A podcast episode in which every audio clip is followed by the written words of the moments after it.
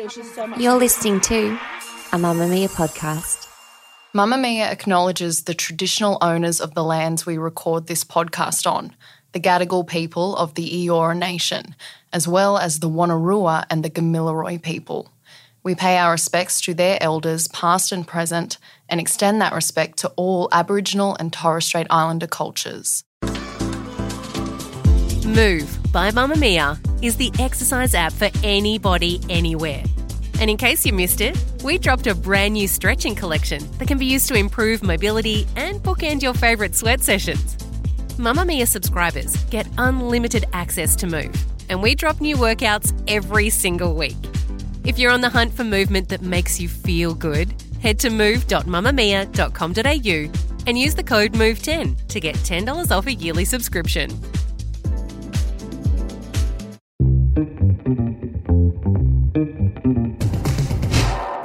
From Mamamia's daily news podcast, The Quicky. Hi, I'm Isabella Ross with your evening headlines for Tuesday, February 21. 34 nations are calling on the International Olympic Committee to clarify the definition of neutrality as the organisation seeks a way to allow Russian and Belarusian athletes into next year's Paris Olympics. The committee said they would allow the once banned athletes to participate under a neutral flag, sparking fury from Ukraine. Ukrainian President Volodymyr Zelensky said Russian athletes had no place at the Paris Games as long as the country's invasion of Ukraine continues. But athletes have said they should not face discrimination simply for the passports they hold.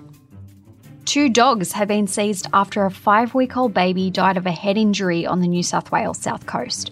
The infant girl died less than two hours after her parents brought her to hospital, police said, confirming she had suffered a fatal head injury. Council rangers have since seized two quote unquote Rottweiler type dogs at the parents' home. Officers from the South Coast Police District still investigating. An inquest into the deaths of six children in a school jumping castle tragedy in Tasmania in 2021 has been delayed.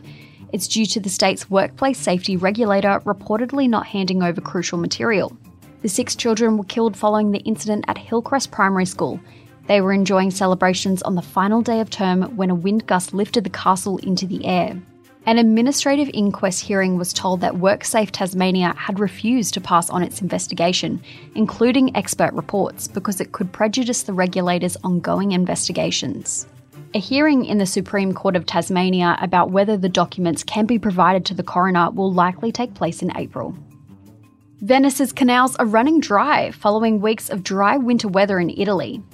There are fears the country could face another drought after last summer's bushfire emergency, with the Alps having received less than half of their normal snowfall. Flooding is normally the primary concern in Venice, so the unusually low tides have locals worried. It has also made it impossible for gondolas, water taxis, and ambulances to navigate some of its famous canals.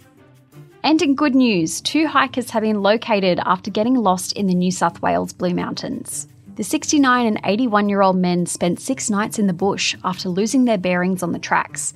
The alarm was raised over the weekend, sparking an extensive search involving rescue squad police and SES.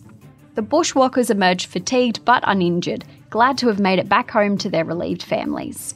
That's your evening news headlines. If you want more from the Quicky, check out today's deep dive on why Australia doesn't have major earthquakes. The Quicky, getting you up to speed daily wherever you get your podcasts.